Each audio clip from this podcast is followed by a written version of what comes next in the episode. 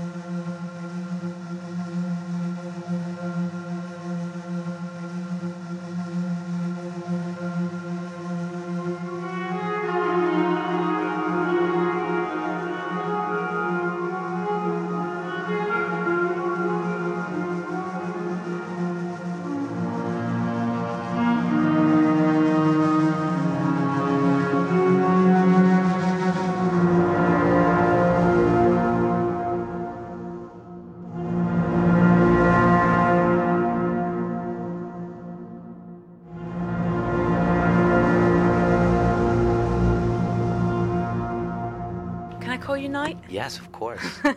Welcome to Soundtracking. Thank you. Great to see you. Listen, congratulations on Glass. I loved it. I really, really enjoyed it. Thank you, thank you. I don't know, it was just wonderful. I deliberately watched the previous 2 films over the last 2 weeks and kind of did it in order. It was a great experience. Thank you. Kind of going back 18 years to Unbreakable and then Split, and then knowing in anticipation that I was going to see this new film. People have got to do that. I think that's a real treat to yourself as a film fan to do, to be honest. Thank you. Yeah, it's been wild. I'm just starting to internalize where we are, that, you know, we finished the trilogy. It's done. Yeah, I know. Is it sad? It is sad. It is sad, and I have a lot of emotions about it. I'm not even sure how to take it, because it feels a lot about a part of my career, this section of my career coming to a close, and then starting another one, and you know, not knowing where I'm going to go and what I'm going to do, and you know, just all those scary things. Yeah. How much of you is in those 3 films? I mean, a lot. They're kind of, you know, modern fairy tale versions of the things that I'm angsting about and worrying about. So I feel close to them, so close to them. They remind me of who I was at each moment of the making of those movies. So they're very, very much parts of me. Was it easy to go back, particularly with David?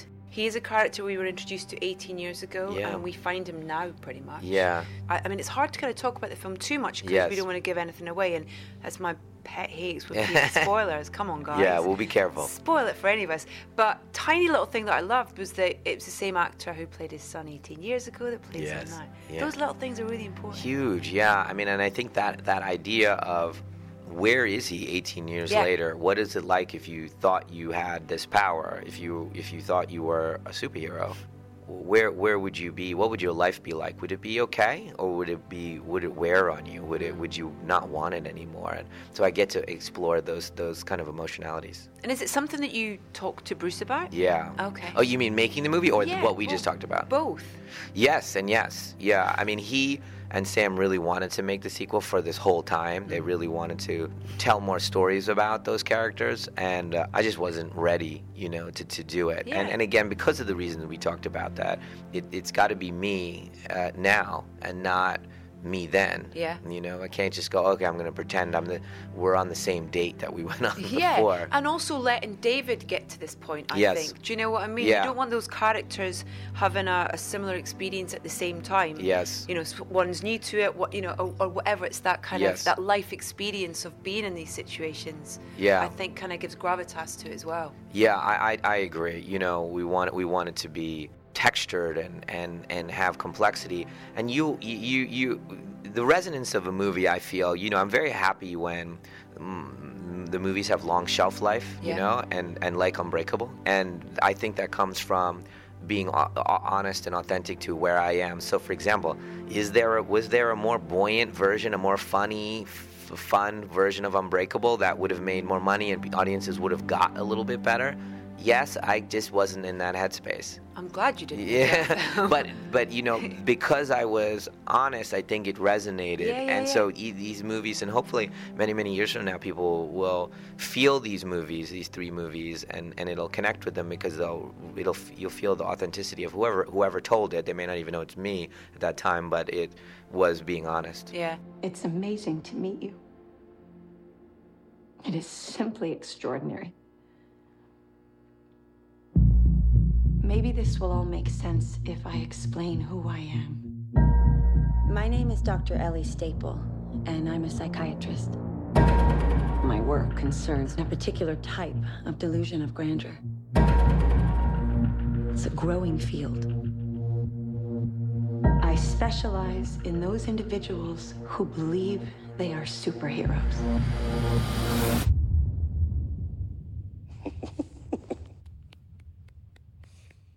Good for you. The three of you've convinced yourselves you have extraordinary gifts, like something out of a comic book. David Dunn, the only person to survive that train wreck all those years ago. What do? I'm in security. You think you have superpowers. It's a feeling, vision. I have to touch them. You believe you are a protector. My name is Patricia. I have no question. There are 24 identities. I'm Mary Reynolds. Por favor, senora. We almost got you, bro. That live in that body with you. The beast is coming any minute now for you guys. But what I am questioning is your belief that you are something more than human. And yet, it is true. Last night at the UK premiere, you said that this character, Kevin, who you were like, I don't know if there's anybody who can play this. Mm. And then you told this lovely little story about meeting James McAvoy in person. Yeah. And going, oh my God, that's the guy.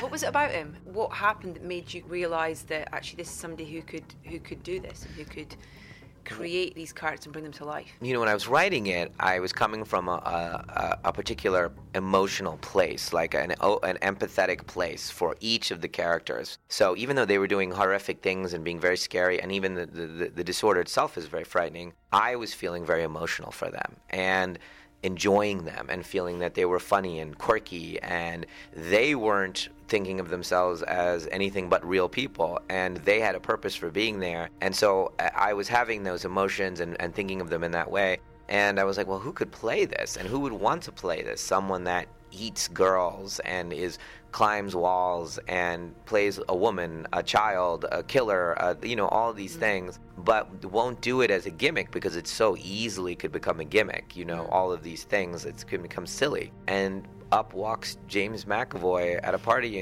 and says hello to me at Comic-Con, and he says he's talking, he's, so regular, he's so ordinary and normal and sweet and gentle, and I was like, wow, what if somebody gentle played these parts? And he had a kind of a mischievousness about him. And I was like, gentle and mischievous. This is perfect. Stop, we found him, everyone. Yeah, and he's like a nice guy. What if a nice guy played this? And that was my instinct. We need to find a nice guy who's willing to play these incredibly bizarre characters. Well, it's interesting you kind of earlier talking about, you know, it wasn't the right time for this, or, you know, I needed... Similarly with James, in that I read that you originally wanted that character to feature in Unbreakable, but you couldn't quite, you know, in terms of where it was placed or how you would incorporate it in. And I'm glad that you didn't, because we wouldn't have had James in Split. And absolutely. In terms of, you know, it was meant to be, I guess. Yeah, it was meant to be. Yeah, I mean, you know, I pulled it out of Unbreakable, the whole Split storyline, and finished the Unbreakable part, and then was like, okay, I don't know if I'll return to this, but, and then I felt really kind of hurt and confused by the reaction to Unbreakable at the time, and just said, you know, I'm just going to put this aside. You know, I don't think I'm ever going to finish this trilogy. And then slowly time heals wounds, and everybody started going, hey, we really do like Unbreakable. And then it kept growing and growing over the years until they're like, well, Unbreakable's your best movie. And I'm like, well, where were you on opening day? You fickle bunch. Yeah. and I'm like, oh, okay, all right, now it's my best movie. Okay, great. And that combined with kind of, I think, the tone of cinema getting a little bit more accepting of weird. Yeah. And I was really interested in weird, you know, that kind of Lynchian, kind of odd, kind of like, is this scary? This is funny? And it really opened me up to tell that story again. So I went in and finally looked at the notes, my old notes that were handwritten from 15 years ago, and all the dialogue I wrote from 15 years ago. And like, I had dialogue from Patricia and from Hedwig and from Dennis already written. And so I knew them, you know, and so I just started writing. What are we doing here? What the hell is going on? I was sent to get you for a reason. Open the door! There's a flower on the pillows, a flower in the bathroom. Like, we're important. The only chance we have is if all three of us go crazy on this guy. Who is that? Maybe she can help us. We're here! Help us! We're in here! Don't worry. He's not allowed to touch you. He knows what you're here for. He listens to me.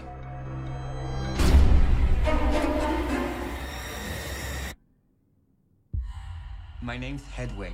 How old are you? 9. I've never seen a case like this before. 23 identities live in Kevin's body. Who are you?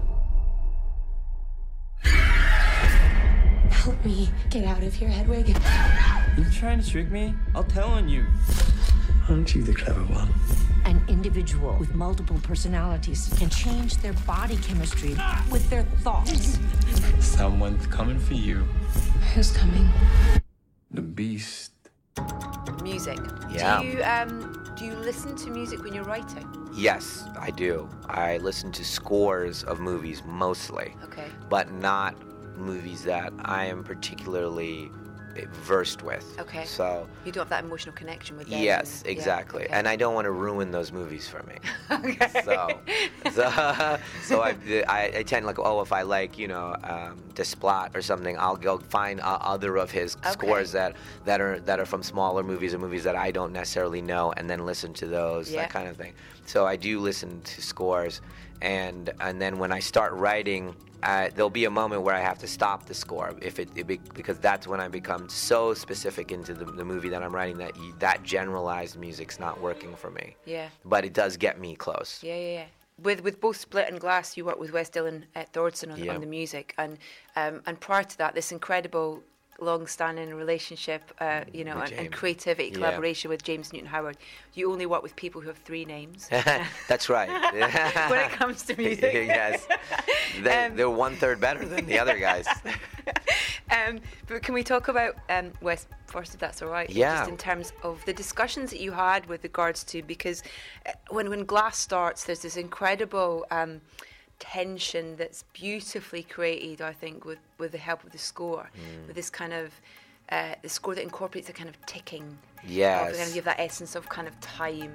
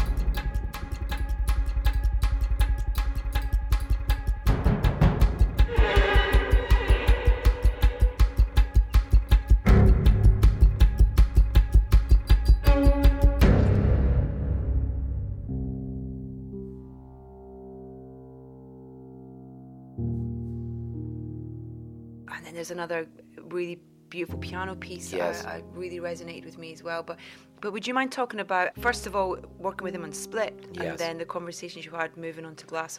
Yeah, West was a wonderful, wonderful find for me. You know, he had scored an HBO show called The Jinx. Okay. And so that's where I heard the music, and I said, who did that music? Because I thought it was really completely unusual and really brought colors to that documentary that I thought were astounding.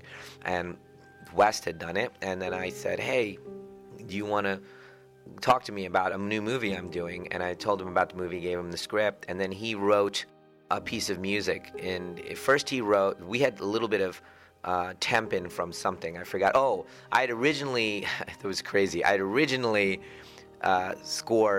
was thinking I was going to score Split with old Morricone music. Yeah. We were going to do the entire score with old Morricone music from Italy. Okay. And so I got the rights to all these things, and we tried it everywhere, and it was super, big and weird and all that stuff. Yeah. So the first cuts of Split had that in it, and then I'm like, I don't think this is going to work. It's just the movie feels too modern, and that feels too dated against it. Yeah. And then when Wes came on, the first thing he wrote was kind of like a copy of one of those. And I'm like, this is not going to work. And I was like, I don't think this is going to work, Wes. Well, thanks anyway. Mm-hmm. And then I was sitting with the editor, and he's like, Wes sent another piece. And I was like, he did?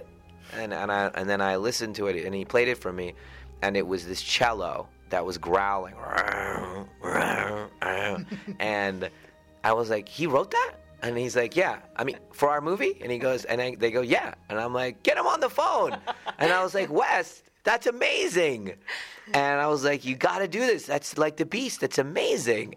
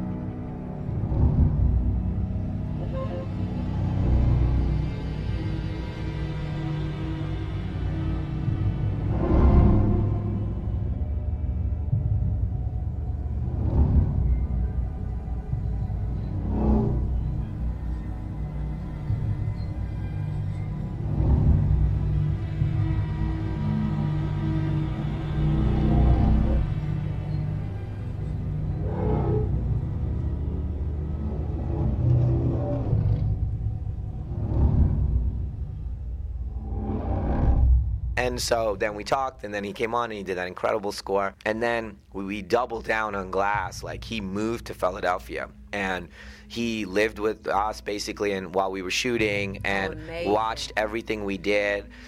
He's a very sound-oriented builder of music. So he finds sounds the way, he'll play. Like that one, he played a cello in his bathroom and then played it back, recorded it, played it back to a speaker in another room, recorded that, and then did something, very organic, Yeah. It's like a sound scientist. Yes, exactly.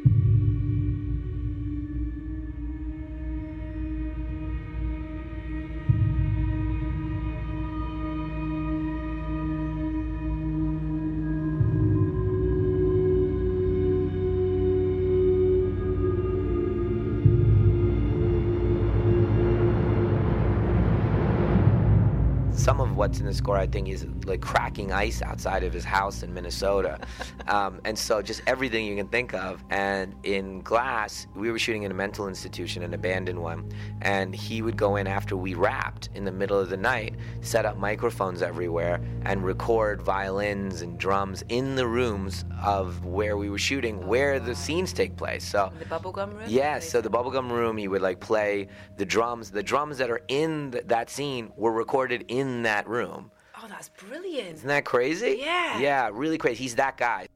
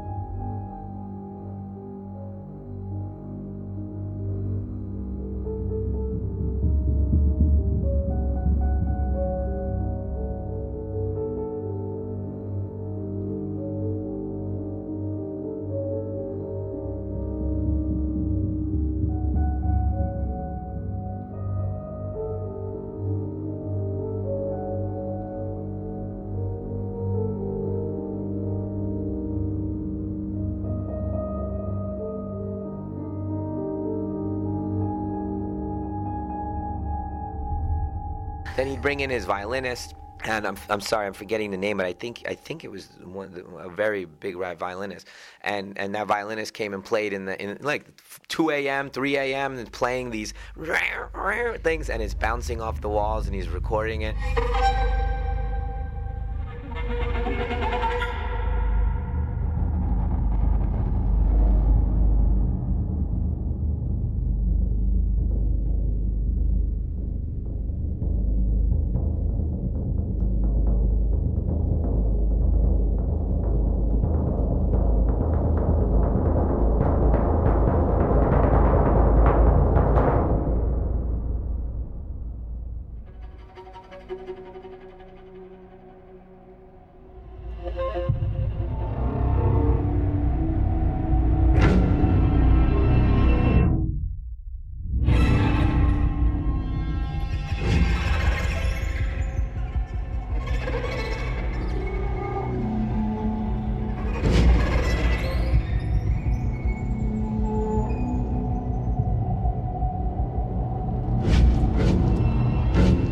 And so the score for Glass is very organic and very one-of-a-kind and only West and textural and amazing. And he's a very emotional composer, but not syrupy in any way. That's amazing. Yeah. It's really fascinating to hear how different composers work. Yeah. You know, and like you say, you never know until you get something from them, really, yeah, whether it's going to work or not, no, or whether the connection's made emotionally, yes, with the story and the characters. Exactly.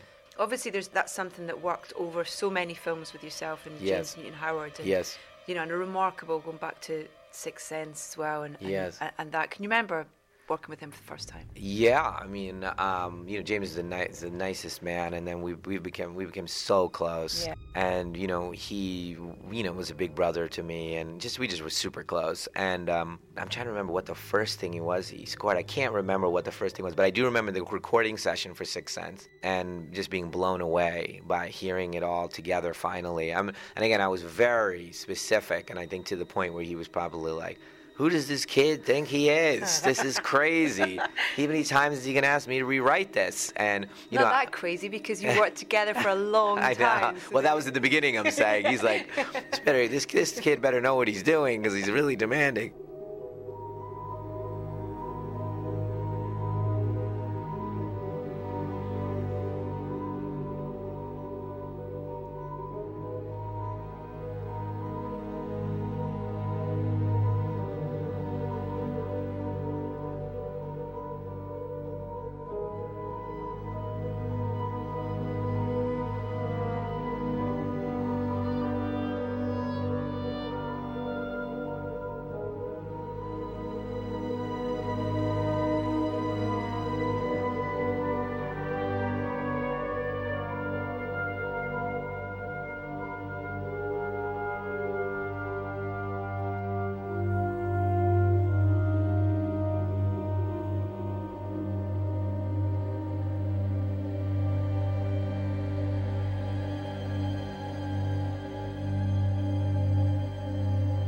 Then I would send him, like, you know, poetry about what I want the score to feel like. Like, I would describe I remember I wrote him something like, the music should feel like an animal moving around the room and never settling, or something like that I would write.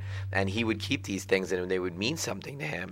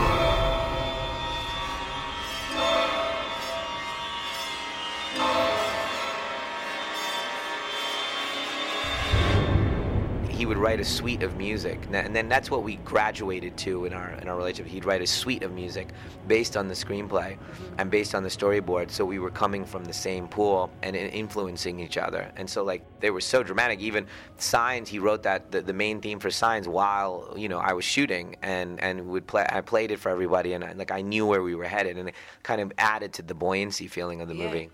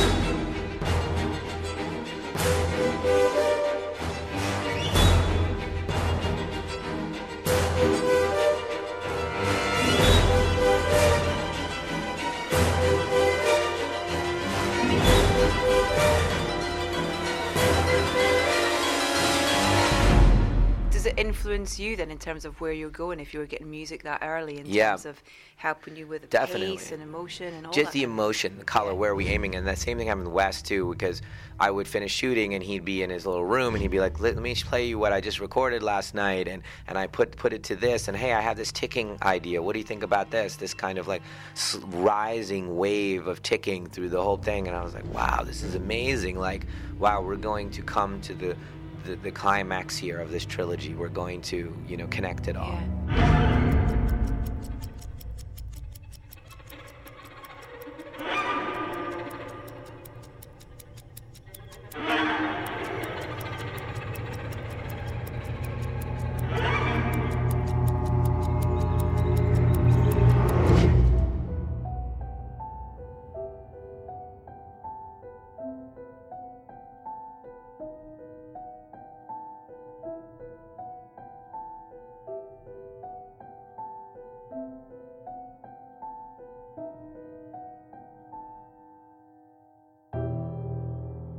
Where do you think, or how do you think your relationship with music and composing for your films has changed over the years?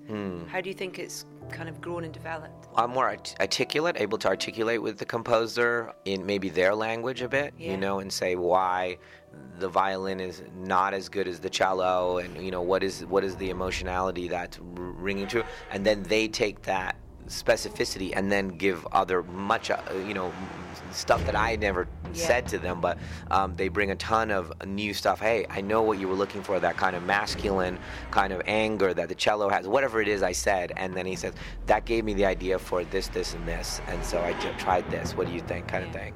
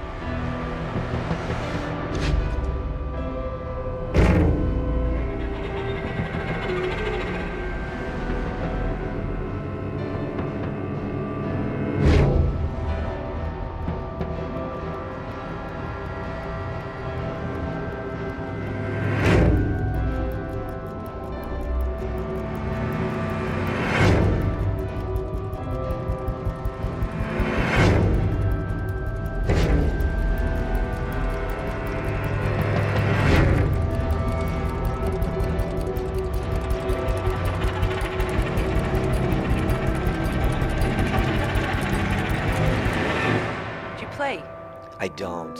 I wish. And now I wish that my mom had tried to make me learn the piano, and I did for a little bit, and I stopped. And I'm so pissed that I didn't just keep going. I know. Just coming in the hotel here today, and the lady downstairs who's playing the piano, I'm like, oh, man, if only I'd stuck out. Why didn't I just stay? It's not like I was the popular ladies' man in middle school. I should have just... Damn it. You've used contemporary music in films as well, you know, not so much in these films, but there's a really great reference to current artists, you know, in particular with one of the characters that James played, where he's like, Kanye's my man, and Split, and now it's Drake. Yeah. You know, I like Nicki for a bit, but then when it's such a great little, you know, kind of nod to what's going on and what a 9-year-old kid. I've got a 10-year-old boy, so I know exactly. But contemporary music, and when you're thinking and making decisions about if it's right and where to put it and stuff, is that an easy thing to do? Do you sometimes write things into script, or where and how does that You mean in terms of what's playing? And I mean, I both do, actually, in terms of if it's playing within the background or if it's just an existing track that you might want to use. Well, I have a fantastic music supervisor, Sue Jacobs, who's, you know, so quirky and has these weird, wonderful instincts. So, like in Glass, we have, you know, music playing in the Elijah's rooms, you know, kind of that he hears, and it really gives this sense of what the hospital is trying to do, kind of lull him into a sense of complacency and everything's all right, just sit in the chair, it's going to be okay. Take your meds. Yeah, just take your meds. You're getting better. Or is he? That's all I will say. But that's kind of that decision. Is that in your script in terms of there's music playing? No. But Sue, the first thing that her job is to read the script and say, I see where source music can go. Amazing. Why don't we try here, here, here, here, and here? And when she came up with the idea of like, what do you think about I'll put in music in every Elijah room scene and see what you think? And I'm like, yes. And the first thing she did was put in all of this amazing classical music, so like Nat King Cole and all this stuff, and I'm like, I love it, this is amazing. And then she's like, all right, that's gonna cost $500,000 per song. I'm like, what? What do you mean? I don't like it anymore. Piano. I knew I should have been a musician. We're not using that. It's crazy. I know. I was like, what? That's like another week of shooting. No, we're not doing that. But you have to use big names. Yes. You know, you've got Dylan, there's a lot of Dylan. When we go back to your earlier films in Lady in the Water. Yeah, that one in particular we did talk about in advance, you know, about the Dylan use and all that stuff. But if we had in advance said we're going to use, you know, Nat King Cole and Ella Fitzgerald and all these iconic, you know, singers, and we would have budgeted for it, thought of it, and it wouldn't have been like no. Yeah, less sandwiches. Yeah, exactly. Type thing as well. What about for you as a film fan growing up? Were there films that really resonated with you in terms of the score connected as well as the film, and you were aware of the score? Oh, I mean, every movie. Good. Yeah, I mean, every single movie. I'm almost astonished when it's not there, like The Birds and things like that, or it's incredible minimal use, like in The Exorcist with the tubular bells, which you think are everywhere, but it's like 45 seconds of a movie. It's very nothing.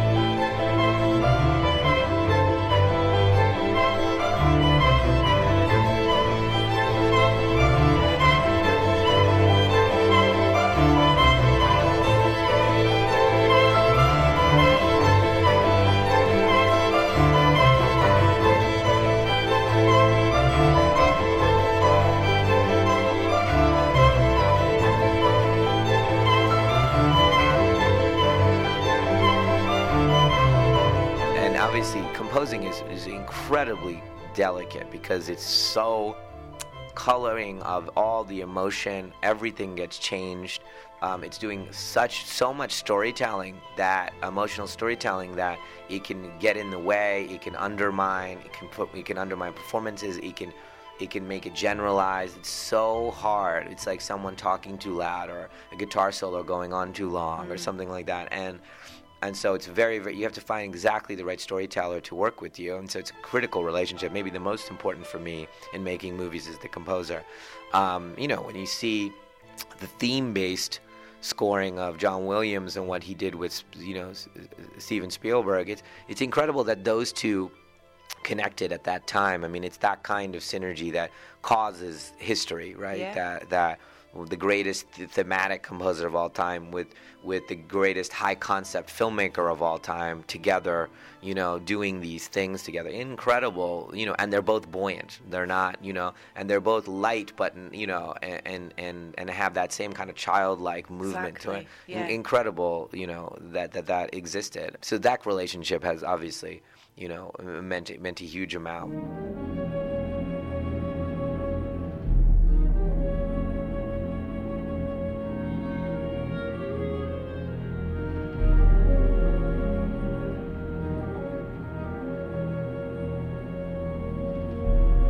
It's amazing when you even hear like some of those scores that you mentioned, when you hear them solitary, mm-hmm. you know, without watching the film, and yeah. how visual they become as pieces of music. You know, mm-hmm. they create the images in your head almost, don't they? Sometimes? Yeah, you know, temp music, where you temp a movie with music from other movies before the composer works, which I don't do. But the amazing thing about John Williams stuff with Spielberg is you can't temp any movie with that music, because yeah. it's just like, you temp the music of Jaws into this movie? Are you crazy?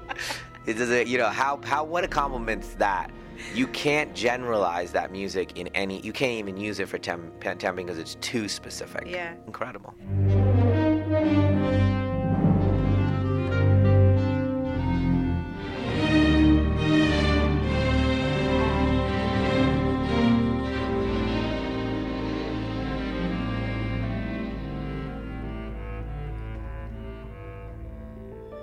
It seems for you it's really important that your composer, whoever that is involved early on. Yeah. It has to be that case, because yes. so many of the directors that we speak to sometimes don't have that luxury, where yeah. it is a case of they've edited the film with temp music and they bring the composer in, yeah. which can also be a real bugbear for the composer, because it's kind of like, can you make me something that sounds a bit like this? Yes. And, you know, so it's a lovely position to be in, but it feels like it's part of the creative process for you. That yeah. they need to be there. Yeah, the temp music is so deadly, the idea of putting in temp music, because if it works, great, you're fucked. That's somebody else's score. Yeah. Now you're going to copy somebody else's score, because now your movie won't work unless you copy the Hans Zimmer score? What? So good luck with that. Just think of it as a relationship.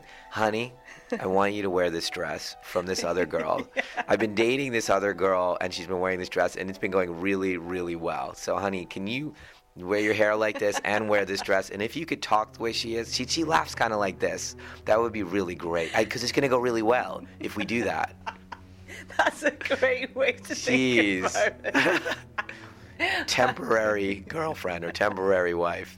Proxy wife till the real wife comes. Just going back to your trilogy as well, is the way that really subtly but brilliantly at the end of Split, you bring something back in yes. as well, just to that was really great. That was I was so torn about doing that at the end of Split about whether to bring in the Unbreakable music that way, because I knew it was going to erase everything. You know, it was going to make you emotionally forget everything you just saw to a great extent. Mm-hmm. And it was going to be incredibly effective in that moment, but it might have been too effective, you know. So I was worried about that feeling. But it, you know, it turned out to be so delicious for the audience. Gorgeous. That as soon as that started, when we screened it for the first time at a film festival and that music came in, you saw some people sit up like, what?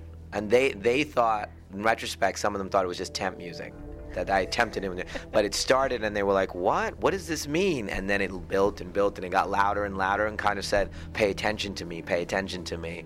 And then Bruce showed up.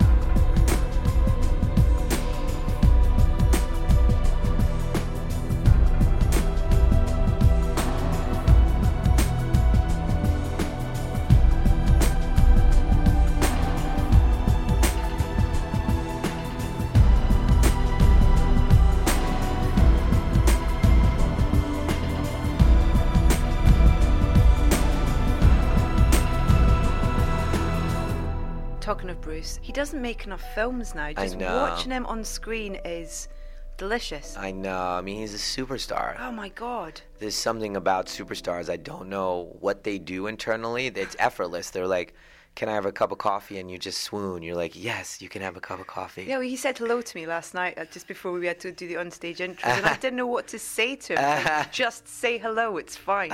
But it was just brilliant to watch him on screen. I just want him to do more. Yeah. He's so lovely. And I like where he is. As a person, he was, very fatherly, and so I tried to bring that out, that kind of connection to your children. It is a beautiful relationship that they had in the original film, because it was really interesting in terms of, the son's questions and his pure adulation and kind of excitement about where his dad could potentially be. Yes. And then where we see them in this film as well. It's a beautiful relationship. Yes. Yeah, thank you. Yeah, I was happy. And for me, I just wanted to honor Bruce and Sam. They're somewhere between big brothers and father figures, whatever that is, uncle figures. Godfather figures to me, and wanted to, maybe present them to the world in the best way. And Sarah Paulson, I have to mention as well. Yeah, she's amazing. Oh my God, she's awesome. She is awesome. Yeah, what a explosion of firecracker. She's amazing. I feel like, where did she come from as well? Because I've obviously watched her over the last maybe 5-6 years. She's really kind of she's up there now in terms of, but I kind of feel like I want to go back to the start to where, because she's just electric on screen. She really is. Yeah, I met her when she was. Much younger. I'm trying to think what year, and I didn't remember that I had, by the way. So, and then all I remember is that girl's energy, and now I see the woman version of it, and that kind of, she's like an acrobat. She's constantly buzzing too. Her energy is like a light bulb. Yeah. What's next? Do you know?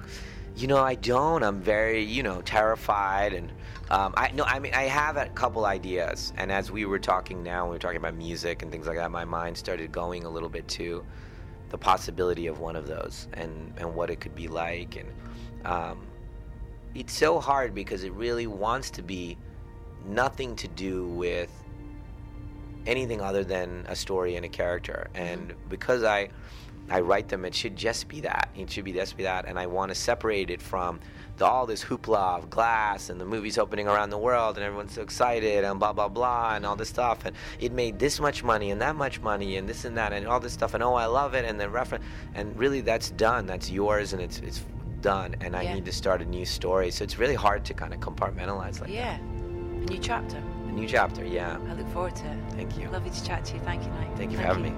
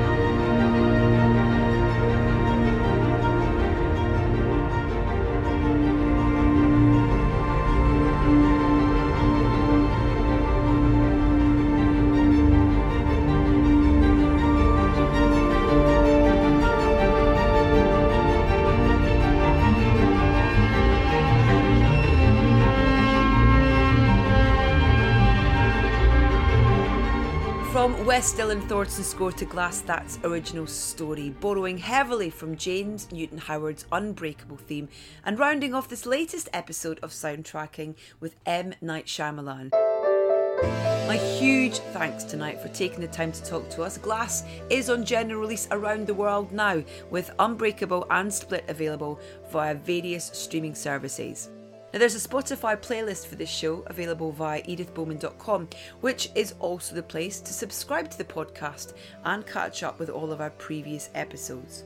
Please do follow us on Facebook, Instagram and Twitter. We are at Soundtracking UK. And also, please do keep telling your friends about us if you like what you hear. Now, we've got two soundtrackings for the price of one coming up next. As first, Dean Debois and then Barry Jenkins join me to discuss How to Train Your Dragon, The Hidden World and If Beale Street Could Talk, respectively. I very much look forward to the pleasure of your company then.